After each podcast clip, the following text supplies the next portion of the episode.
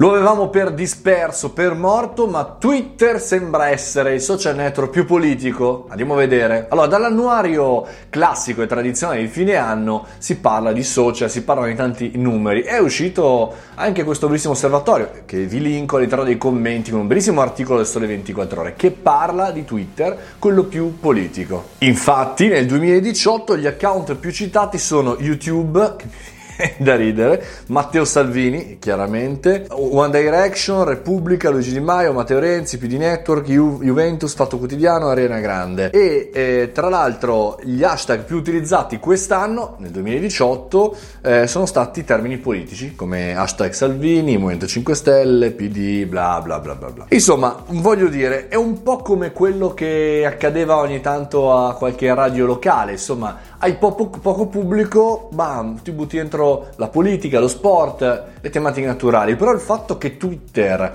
sia il luogo predestinato dove la nostra politica ha voluto esserci, ma e soprattutto le persone parlando di politica un po' fa riflettere. Secondo me, eh, vi do un'opinione, poi chiaramente commentatela, è perché è l'unico posto dove tu veramente puoi arrivare con gli hashtag, con questo legame a tantissime altre, nello stesso momento creare una polemica.